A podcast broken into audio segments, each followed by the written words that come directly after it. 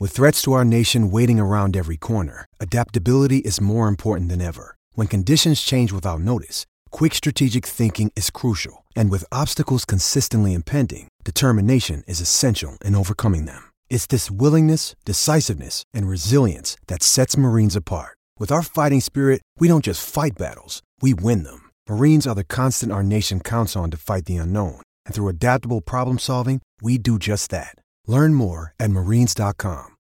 When you need mealtime inspiration, it's worth shopping Kroger, where you'll find over 30,000 mouthwatering choices that excite your inner foodie. And no matter what tasty choice you make, you'll enjoy our everyday low prices, plus extra ways to save, like digital coupons worth over $600 each week. You can also save up to $1 off per gallon at the pump with fuel points. More savings and more inspiring flavors make shopping Kroger worth it every time. Kroger, fresh for everyone. Fuel restrictions apply. Running the option on first down. Hagan has it. He has room. He's got one man to beat. Now he pitches to Flanagan, and he may take it all the way. Flanagan's in for the touchdown. McKinley Wright from the logo. Oh, got it! Oh, McKinley Wright.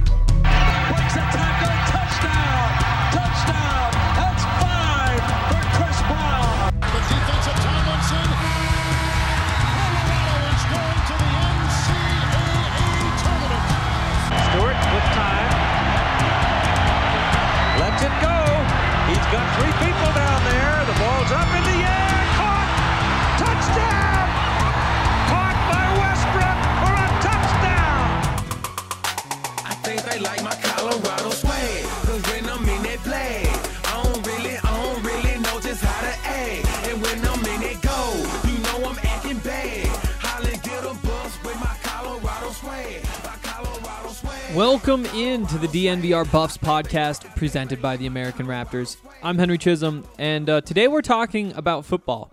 We had been talking a lot about basketball recently because that's, you know, the sport that's in season.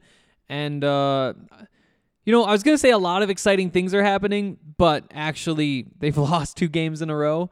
Um, real quick, for those who haven't paid attention, basketball team is six and three, coming off of two pretty tough games uh, against ranked teams. UCLA is in the top ten. Tennessee is just outside the top ten. Dropped both. It sucks. But now you're in a situation where there are three games against mediocre at best opponents. You could probably say most of them are pretty bad. Um, Eastern Washington and uh, is it Marquette? No, it's Milwaukee, and then uh, CSU Bakersfield. So you got to win those three, especially after dropping the other two. Then you've got Kansas at home, and then you've got Pac 12 play. So getting three wins in these three games is going to be crucial. Um, there you go. There's that update. In terms of the women's side, the women were able to get into the top 25 this week. Um, real quickly, they're undefeated. I think they're 9 and 0 and uh, their their one game last week was a win over Dixie State. Now, as you probably could imagine, Dixie State not a power in the women's basketball world. In fact, in the first net rankings, uh, they were they were 15th from the bottom, I believe, out of about 350 basketball teams. So again, not the most impressive win, and it was a one game week, and that was a home game. Um, but a couple teams lost, and that made room for the Buffs to get into the top 25, right there at 25, making it in by one vote. Um, the reason that they haven't been ranked, by the way, is just because they have a super weak non-conference schedule, which is totally the right move. Um, when you're scheduling games for the men's team, you know you want to have Tennessee on that schedule. You want to have Kansas on that schedule because even if you lose, it's not going to hurt you that much because you're playing tough opponents. Um, and even playing them close might be worth more than beating up on a bad team in some occasions. On the women's side, the Pac 12 is just dominant. Um, there's so many good teams that you don't have to worry about getting yourself good resume boosting games in the non conference schedule because you're just going to have so many of those games during conference play. What you really need is just to get wins. Typically, the Pac 12 is going to get at least half of its teams into the women's I guess I get to call March Madness now. Um, but in order to qualify, you have to be at least 500. And the Buffs recently have hovered right around that number. Um, 12 and 11 last year, 16 and 14 before that, 12 and 18, 15 and 16, 17 and 16. Um, you got to get wins because you're going to get the the strength of schedule boosters for most of the season when you're playing in the Pac-12. Uh, so to this point, I think half, I think six of the Pac-12 teams are better than any team that Colorado has played so far in these debut net rankings that came out on Sunday, I think, or through Sunday's games. Um, every team in the Pac 12 is better than Colorado's second best opponent. So, again, the, the real tests are yet to come. Still, though, when you're going 9 and 0, I think they only had one close game. It might even be only one game that was within double digits, and that was the game against Air Force, which is one of the better teams. I think they're like number 99 in net, which makes them the second best team that Colorado's played. Um, it's there's really nothing to complain about. And they've checked all the boxes. They've been consistent. They've won just about every game by double digits. And uh, they've got a few games left before they get into Pac 12 play. Again, this is take care of business time of year. Pac 12 play is make something happen. You're going to have to steal some wins against some really, really good teams. Um, last year they had that win over number one Stanford that was just incredible. They almost got him the other game, too. Um, so, again, top 25, they deserve it. They deserve to be in the top 25. They've checked all the boxes. They uh, have been trending up in the last few years. We just ran through those records. Now it's time just to keep winning games. I think they're in a similar spot. Three games left, maybe non conference wise. You win all those, you probably wind up number 21 or so in the country. And then you really get to see what you've got. And every one of those Pac 12 wins, that's what could really move them up quickly. You know, if you if you open Pac-12 play 2 and 0, all of a sudden those are probably your two best wins without looking at the schedule yet. And that's where you could just see an immediate jump from 21 to 10, honestly. Um, so there we go. There's the update on the basketball side. And women actually play Tuesday at 6, I want to say. I shouldn't have committed to saying a time. Um, that's against Southern Utah. Again, Big Sky team should be able to beat them, but you got to go do it if that's the way you're going to schedule, and it's the right way to schedule. Um, I love what J.R. Payne has done. Um, there we go. Football, though, because that's what I want to do today. Honestly, I didn't prepare because it feels like it's been a week since we talked about football, and I'm just kind of backed up with thoughts, and so we're just going to run through all of those. Um, Karl Dorrell out there recruiting, still no offensive coordinator. Um, I think seven transfers so far um, out out for the Buffs. Nobody in yet. Um, so so we're just gonna run through kind of state of the program because it's been about a week. There's been so much basketball and other stuff to talk about. Uh, that's the plan for today. Might as well just dig in. Why not? All right. So um, let's start with these transfers seven of them so far. You uh, you've got some big names in there: La'Vontae Shenault, uh, Ashaad Clayton. Um, you've also got you know Zephaniah Maya, Trustin Oliver, Chris Carpenter, Keith Miller, and the most recent Jaden Simon. Seven transfers. A few weeks ago, we kind of talked through this. I think it was around the time Levante transferred, and I said that in my dream world, the Buffs see 12 transfers. Um, I think 10 to 12 is probably the range that you're looking for. You know, this is kind of a tough it's always it's always like a bittersweet thing, right? When somebody transfers because it means somebody wants to leave the Colorado Buffaloes program, which is never something you like to hear, but at the same time, it means you're opening up a scholarship and this was probably somebody who didn't provide all that much and they want another opportunity. Um, and it, it, it kind of reminds me of things like, you know, Oregon has the game against Utah in the Pac 12 championship, and they, they might not make it in if they win to the college football playoff, but if they do win, there's a decent chance that they're going to the college football playoff.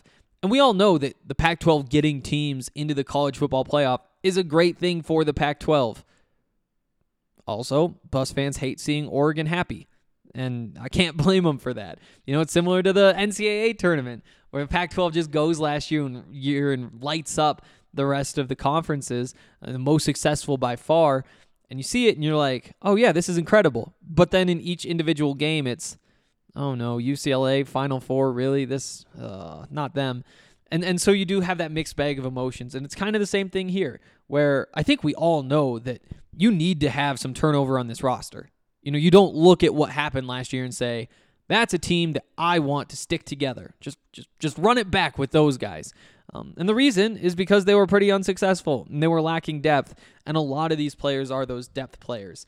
Um, again, it's always going to suck to see somebody say, ah, I don't want to be at CU anymore because it's not like the greatest look, but it just needs to happen. You need turnover because you need scholarships to use in the portal.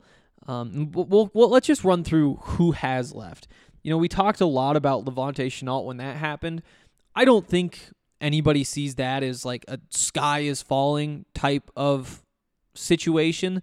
Um, it sucks that things didn't work out, and that is undeniable. But when you know that La'Vontae is on such thin ice and he hasn't been able to follow through with all of the program rules, and to be honest, I mean the the DUI or D DWI, I don't think we know if it was alcohol or another substance. Um, not that it matters. You still can't do it. You're still going to get suspended. You're still going to have legal consequences. You know, you see that and you're like, okay, that one that one's a rough one. Failing to appear in court for another charge, it's you don't it's bad, but it's also not I don't know. It's not as bad as the other one. Then some of the other stuff are more rules violations type of things. Again, with a little bit more knowledge of the situation, they aren't things that I think are just egregious. Oh no, uh, whatever. But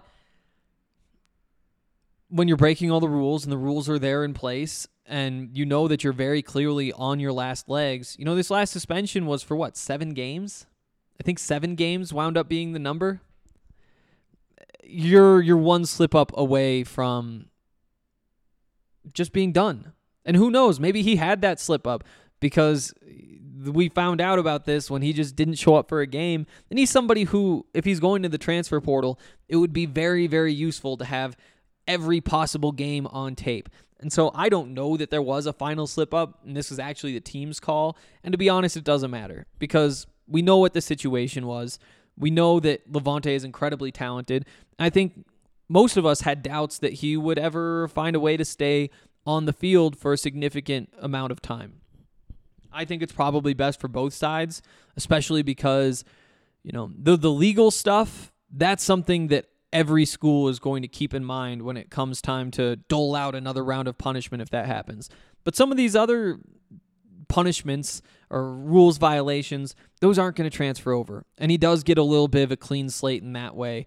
And I think that for him, obviously, it makes sense, especially when you factor in there the passing game in uh, Boulder is not necessarily uh, what it what it was a few years ago. Um, on Colorado's side, yeah, you never like to lose a talented player. But even with Keith Miller also leaving and Chris Carpenter, I guess maybe you now have it down to the number you'd like. I think that when you run through what this roster at wide receiver looks like now, you know, Brenden Rice at the top, Dimitri Stanley, um, Chase Penry and Ty Robinson. You've got Daniel Arias, who made some plays this year, was the best receiver in games this season. Um, you'll get Jalen Jackson and Maurice Bell back from injury. Um, I thought maybe maybe that is. I thought there was one more. Who am I forgetting? Oh, Montana Lemonious Craig. How could I forget about him? Uh, but but there's there's just so much young talent there that losing Chris Carpenter, who I think is going to be a good player. He's a good little slot receiver. I mean, I think he's blocked probably by Chase Penry. You know, Keith Miller didn't get on the field in his two years in Boulder. Didn't I don't know that he dressed once. And it sucks because he's big bodied and, and you like the thought of what he could be. But wouldn't you rather just start fresh with a new receiver, use this scholarship on a recruit? Or, you know, just go to the portal and grab a lineman instead with that scholarship. Whatever. Use it on a tight end or something. I, I think that you probably now have it down to about the number you'd like. If you lose another receiver, um, you just don't want to be another one of the young guys. You know, if if you lose a um, a Daniel Arias, a Maurice Bell, a Jalen Jackson, you're definitely sad to see him go. They've they've all done stuff for the Buffs. You know, Daniel Arias. I'm not sure if he wound up being the all-time leader in forced fair catches, but I know with like two, three games to go, he only needed one more to have the most forced fair catches in Colorado history. Now, you when you recruit a guy, you're hoping that he's going to be known for catching the ball and making plays offensively, but you still got something out of him. And I think that if he comes back, at the very least, he is a very good special teams player. And he did develop a little bit this year as a receiver. A Jalen Jackson with that speed, you'd be excited to see what he could do if he gets a healthy season. But we haven't seen the healthy season. Uh, Maurice Bell, he he was putting some things together um, late in the 2020 season before missing this season with an injury. Again, you would love to see these guys stick around, but also knowing the situation, it's really not the end of the world if you lose one or two of them. Um, so that's where I'm at there. Um, the other big name that transfers out is Ashaad Clayton. This is a controversial one. Um, I know that there's people who are really upset to see him go. And, you know, if you had asked me a year ago and said, you know, Deshaun Clayton's going to transfer a year from now, how's that going to make you feel? I'd be like, yeah, that, that, that sucks. That sucks. But again, he wasn't able to, to find his way onto the field. And there's a bunch of ways to look at that. You know, if, if you assume total competence from the coaching staff, again, that's a that's probably pretty bold at this point given what we saw this year. Then the coaching staff is putting the best players on the field and Ashaad Clayton just was never one of the best 3 or 4 running backs on this team. Again, you have to have some faith in the coaching staff to to think that way. Um, and how much faith you need to feel that way, it's not the maximum amount, but I don't know. There there's some gray area there for sure. Still though, on paper, you've got Jarek Broussard for two more seasons. You've got another year of Alex Fontenot. You've got two more years of Deion Smith. You've got three years of Joe Davis, who decided he wanted to redshirt this season and get a little bit bigger. We've barely seen Jayle Stacks, so you can't count on too much there.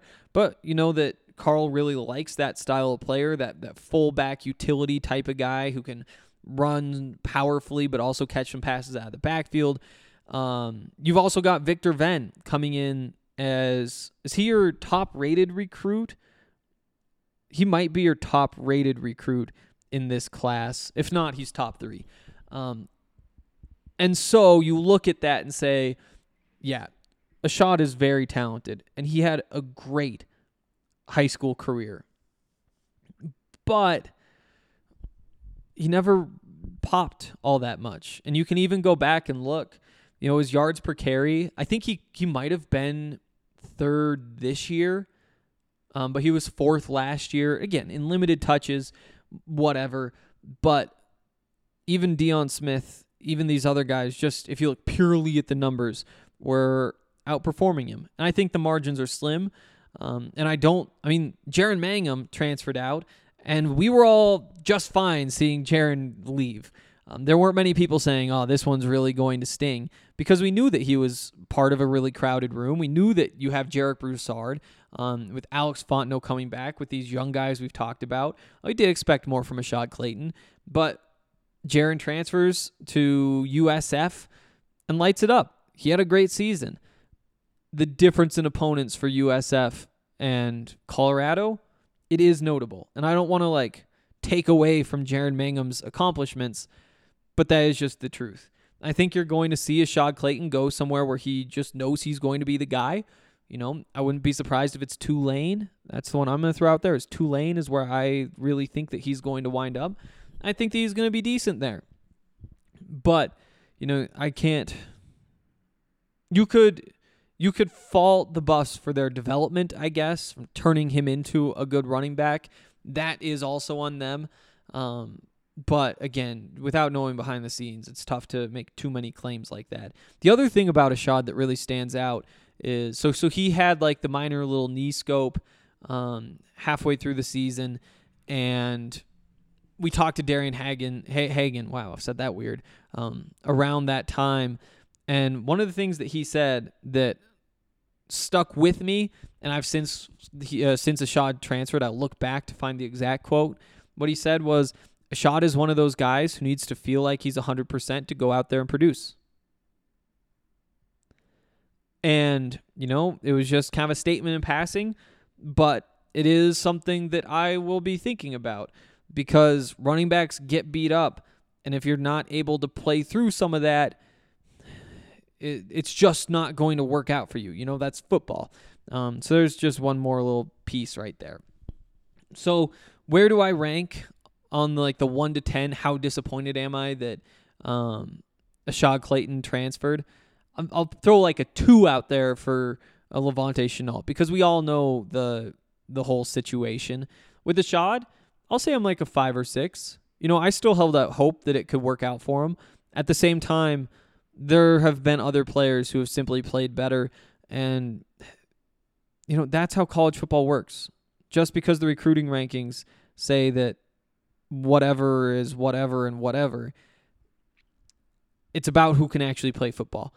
And Ashaad just didn't show that. You know, I got some comments saying things like this coaching staff should know that if you don't play a highly recruited player, he's going to transfer somewhere else. It's like, yeah, I think they do know that. And I just don't think that that's going to change them from playing the best player because I don't think that they're too worried about losing a shot, Clayton. Um, again, I don't know for sure, but just based on what we've seen from him, I wouldn't be surprised if this coaching staff is kind of secretly celebrating the shot is gone because they get that extra scholarship to play with and they have their running back for right now. They've got two years of Jarek Broussard, who didn't have his best season this year, but we all know there were so many flaws, that, and he's he's your guy. And if you can't make it work with Jarek, then it's nothing is going to work. Um, sure, he he does need a little bit of a hole, but I mean, he was breaking some tackles in the backfield too and making guys look silly. Um, and you combine that with Deion Smith kind of growing up a little bit, um, with Joe Davis out there next year, who was in front of Deion on the depth chart for the offseason. Um, has looked good at times, but again, chose to redshirt because he just wanted a year to get bigger. Um, another year of Alex Fontenot. And then you've got Victor Venn in the waiting. You've got Jayle Stacks, who maybe he's ready to take a step. And you've always got the portal. So many running backs in the portal. That's one of the places where I think you can always find somebody. So if you're just looking at this, would you rather have um, Shad Clayton next year, or would you rather have some new freshman who could just break out when it's his time two years from now? I think that makes more sense just because, you know, Ashaad, he has three years of eligibility and Jarek has two. And you like the idea of the Thunder and Lightning. He just never showed it. So there we go. Those are some thoughts there. Um, what else do we have in here? I mean, those are the big names, right? At the same time, you know, Trustin Oliver, he transfers. He was not on the field all that much this season. You know, Trevor Woods was playing over him. Um, you had uh, Tyron Taylor switch from corner to safety, and he actually got a start at safety. You have Mark Perry growing up. I think that Trustin Oliver, who's a JUCO guy, he first of all just doesn't have all that much time left, um, and I think that it makes sense for him to probably move on. I mean, if you're behind younger players on the depth chart, it, it, that's just a pretty bleak picture, right? So, does it suck that things didn't pan out with Trustin Oliver? Yeah. But do you also have some good young safeties there? You do. And I think that instead of a Trustin Oliver, if you can go find uh, some safety with one year remaining in eligibility, again, that kind of fits the timeline better, right? That way you have the flexibility to to leave some of these younger guys on the bench. Even though, you know, they did show um, Isaiah Lewis didn't start that game so that Tyron Taylor could. You know, that's just a fact. And so if you look at that and say Tyron Taylor pretty even with Isaiah Lewis on the depth chart, you've got Trevor Woods who is getting a lot of reps too, probably I think kind of seen as on that same level. You've got Mark Perry who I think is seen as a, a half step ahead.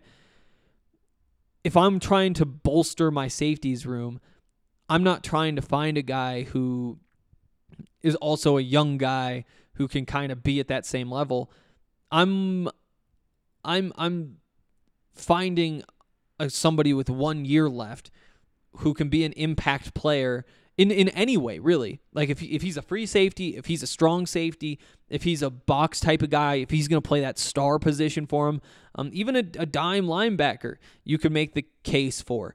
But if you can just find one veteran to put back there, somebody who has some experience, um, just so that you know next year you're probably just splitting the reps between Trevor Woods and Tyron Taylor instead of just having both of them out there on the field, you probably feel better about it. And Trustin Oliver wasn't that guy.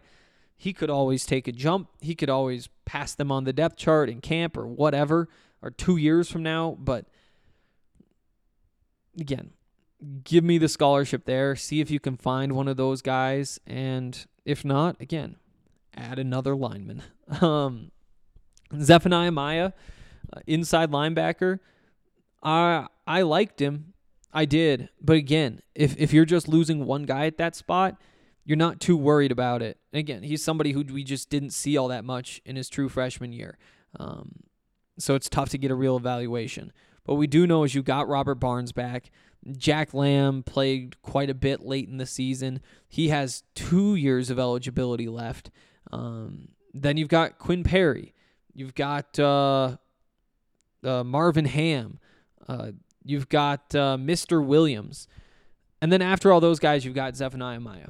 And that's why if you're Zephaniah, you say, huh, two of these guys go on the field, maybe even say three of them because there's passing situations, running situations, whatever. That leaves at least three players between me and getting to see the field. And that means I'm not playing next year. And potentially not the year after that either, unless I really, really make some plays in practice. You can't blame the guy for wanting to go. Again, if you're the Buffs, you say, eh, we we have the depth we need at that position. We we're we can either add another young guy, we can hold off on doing that, use the scholarship elsewhere, and then recruit another linebacker next year, whatever. Um, but I don't know. Point is, you just you don't miss these guys all that much, uh, and then I don't want to be mean at all, but the Buffs have really lost one contributor so far, and that's La'Vontae Shenault. And we all know what La'Vontae Shenault's issues are, and he, it, it makes him a net neutral for the team at best, right? Because he's just not trustworthy at this point. And you hope that that changes for him. And you hope that all these guys find a way to be contributing football players and have success in their careers and all that kind of stuff. But yeah, you, I, I don't think that you know we go back to what I said a few weeks ago. La'Vontae Shenault leaves, and I say I think the number is you want ten to twelve transfers. What you don't want is for it to be any of your ten or twelve best players. You know, you you don't want to lose Jarek. You don't want to lose um, Brenden Rice. You don't want to lose Christian Gonzalez. You don't want to lose. Um, I guess you throw Mekhi Blackman in there for sure. Um, at this point, just because you're so young at safety, Mark Perry would create a bit of a hole. Um, you know, you can't afford to lose one of those edge rushers, but you saw so much from Guy Thomas that you don't really want to lose him. Um, you look at the defensive line. Um, I guess we didn't talk about Jaden Simon transferring, but you've got Janaz Jordan back, and Terrence Lang so far sounds like he's back. Jalen Sami, um, Rodman should be back. Um, so again, you're you're still maybe lacking a little bit of depth there, um, and that maybe Jaden Simon might sting more than the others. But again, he did, he hasn't played all that much, and he wasn't like a highly rated recruit or anything like that. Again, not that that really matters, but um, you know, I guess maybe that's where you look. You don't want to lose a Terrence Lang or a Jalen Sami. Um, offensively, I guess you really don't want to lose offensive linemen, starting linemen, just because you don't have a lot of. You're already trying to find as many as you can. Um, but you look around the roster and there's only a handful, couple handfuls of guys who would really sting to see go to the portal. So far, the Buffs have avoided that, and that's kind of what it's all about this time of year, while also racking some up. And you know, we're going to talk about this in a second, but I think the real there's going to be another wave of transfers um, that that that comes here in a couple weeks, I believe.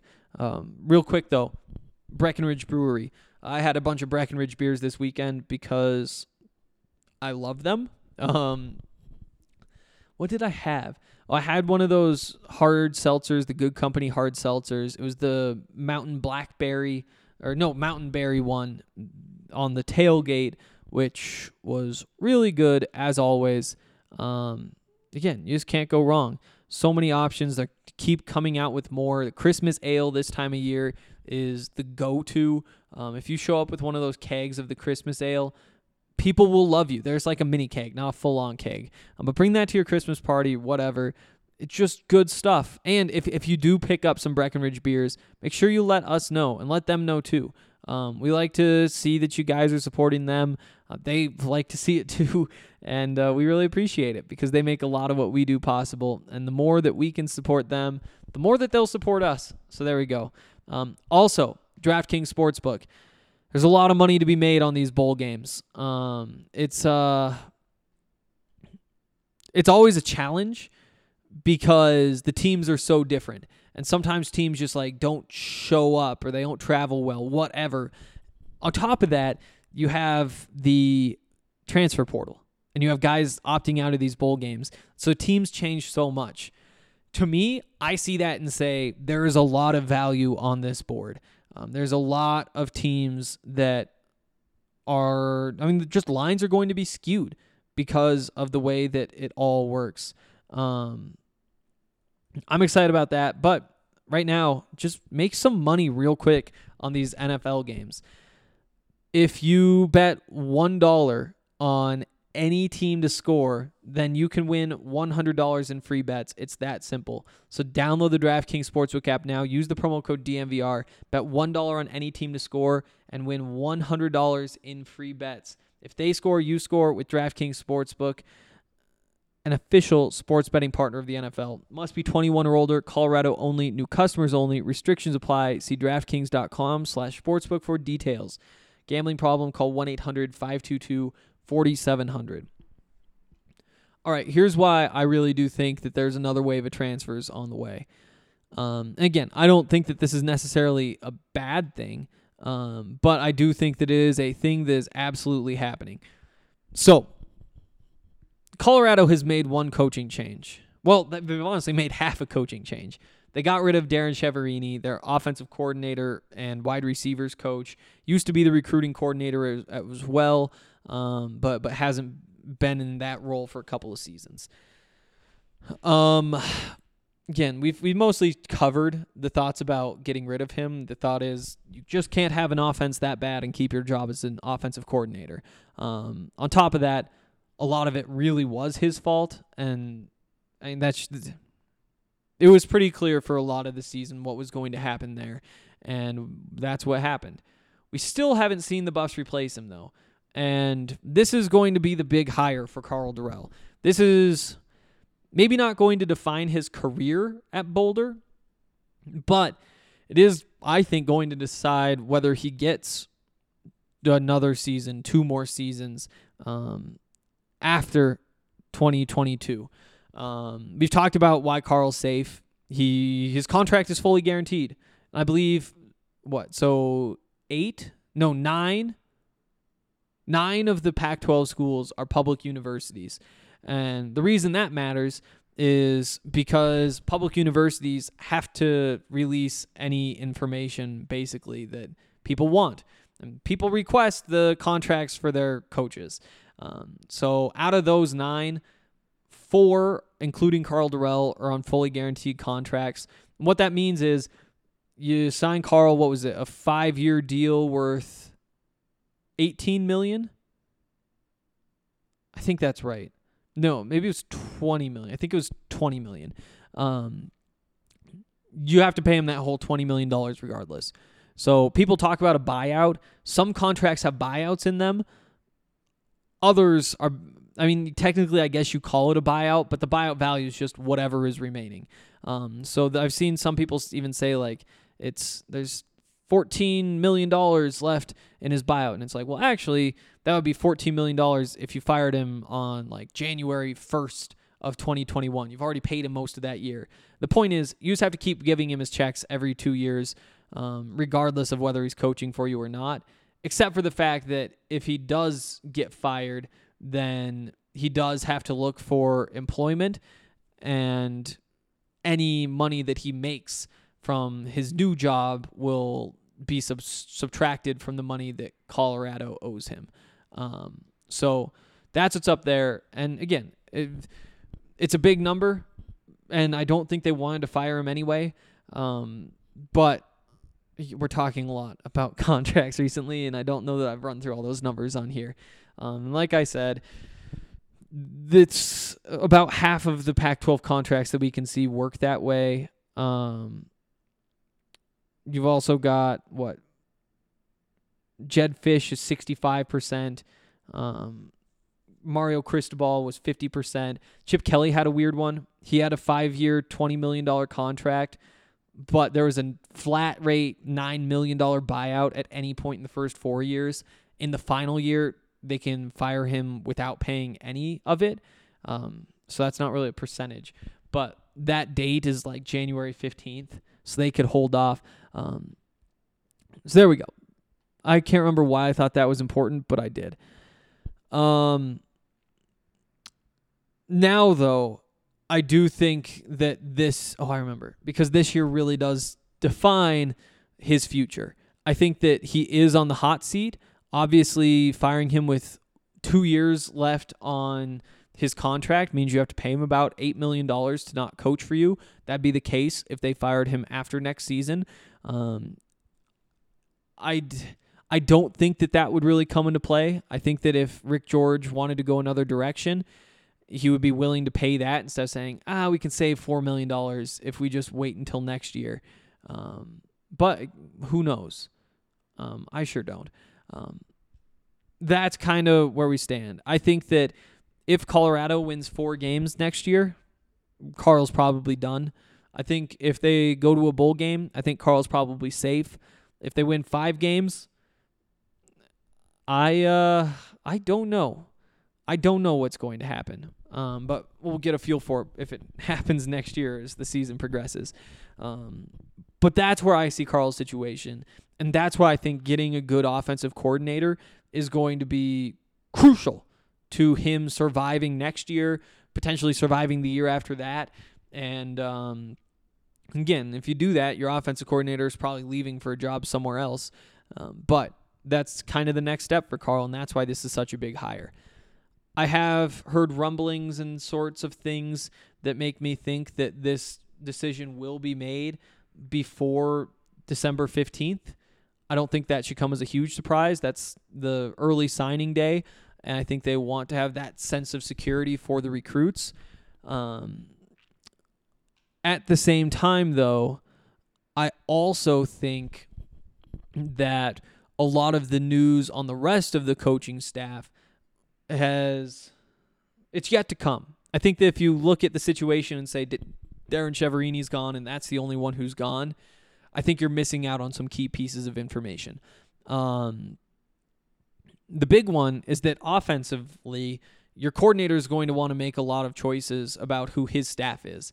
And I think that those decisions are going to be, say, 40% the new coordinator, 45% Karl Dorrell, and 5% Rick George. Um, and so you want to give the offense coordinator some say, so you're not going to go through and say, ah, you're gone, you're gone, you're gone, especially because there isn't a lot of pressure on Colorado to move quickly in those positions right now. Um, Chris Wilson is under contract for two more years. the defensive coordinator, defensive line coach. Um, Mark Smith, the inside linebackers coach, is under contract for one more year.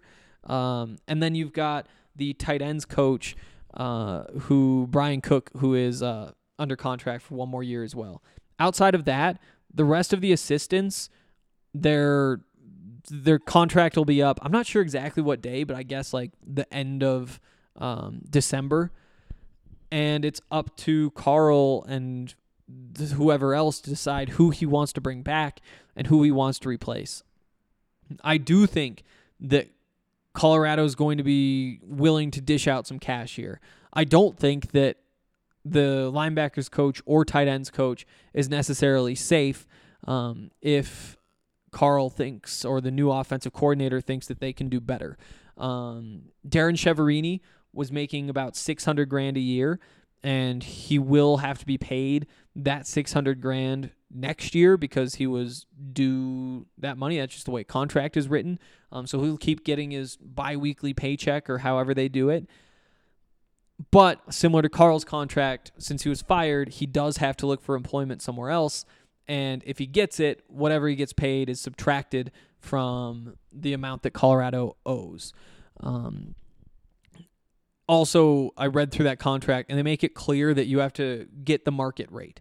Um, you, this can't be you can't say, "Oh yeah, I'll work for you guys for one dollar for this year because I'm just going to get the money from them anyway, so it doesn't really matter to me, Darren Chiaverini, where it comes from." No, you have to you have to get the market rate, um, or just right about that. So, Darren Chiaverini, I don't think is going to be making 600 grand next year because that's obviously low end Power Five coordinator money. I think he's probably a Power Five potentially recruiting director, but then probably wide receivers coach for sure. Um, and he's probably going to wind up more in that 300 grand range. Um, so there's a little bit of money out of a budget of about 3.4 million dollars for assistance. At least that's what it's been before. At the same time, Tyson Summers was fired last year. Contract was the same way. Owed him his money for this year, and now that's off the books. So those, at the very least, cancel out, and the Buffs might come out a little bit ahead. Colorado is going to be willing to spend money. I really do believe that. Um, and I don't know what that means if it bumps up to 4 million, 4.5 million, 3.5 million, but I think that if you were paying 600k for your coordinator before, this is going to be more in that 800k range in my opinion. Um, that brings in, you know, uh, we had Matt McChesney on to talk about uh, all of this. I think it was our conversation two weeks ago, um, but the the offensive coordinator at UCLA, you know, he might be poachable, and at the very least, you can probably get him to make more money from UCLA by offering uh, a, a, a contract. I think right now. I wonder. Let me see if I can Google this. What is his? um, salary. So yeah, Justin Frye's making seven hundred grand. If you throw eight hundred grand at him, does he come to Colorado? I don't know, um, but there's a name right there, and that's about what that eight hundred grand will do. At least get you in that conversation. See if UCLA matches it or whatever. Um, there might be buyout money. But I do think that there's going to be a willingness to spend money.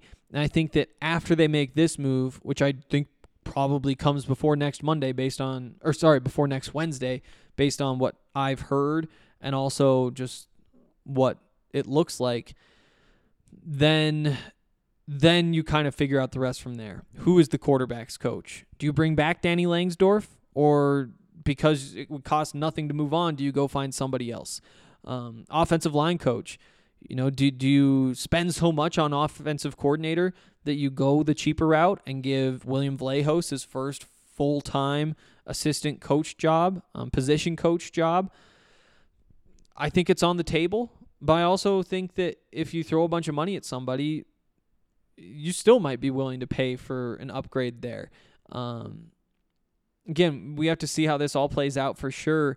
But I think that the evaluations of some of the position coaches is yet to come. Or maybe maybe Karl's made his evaluation but wants to give the offensive guys a chance to do theirs.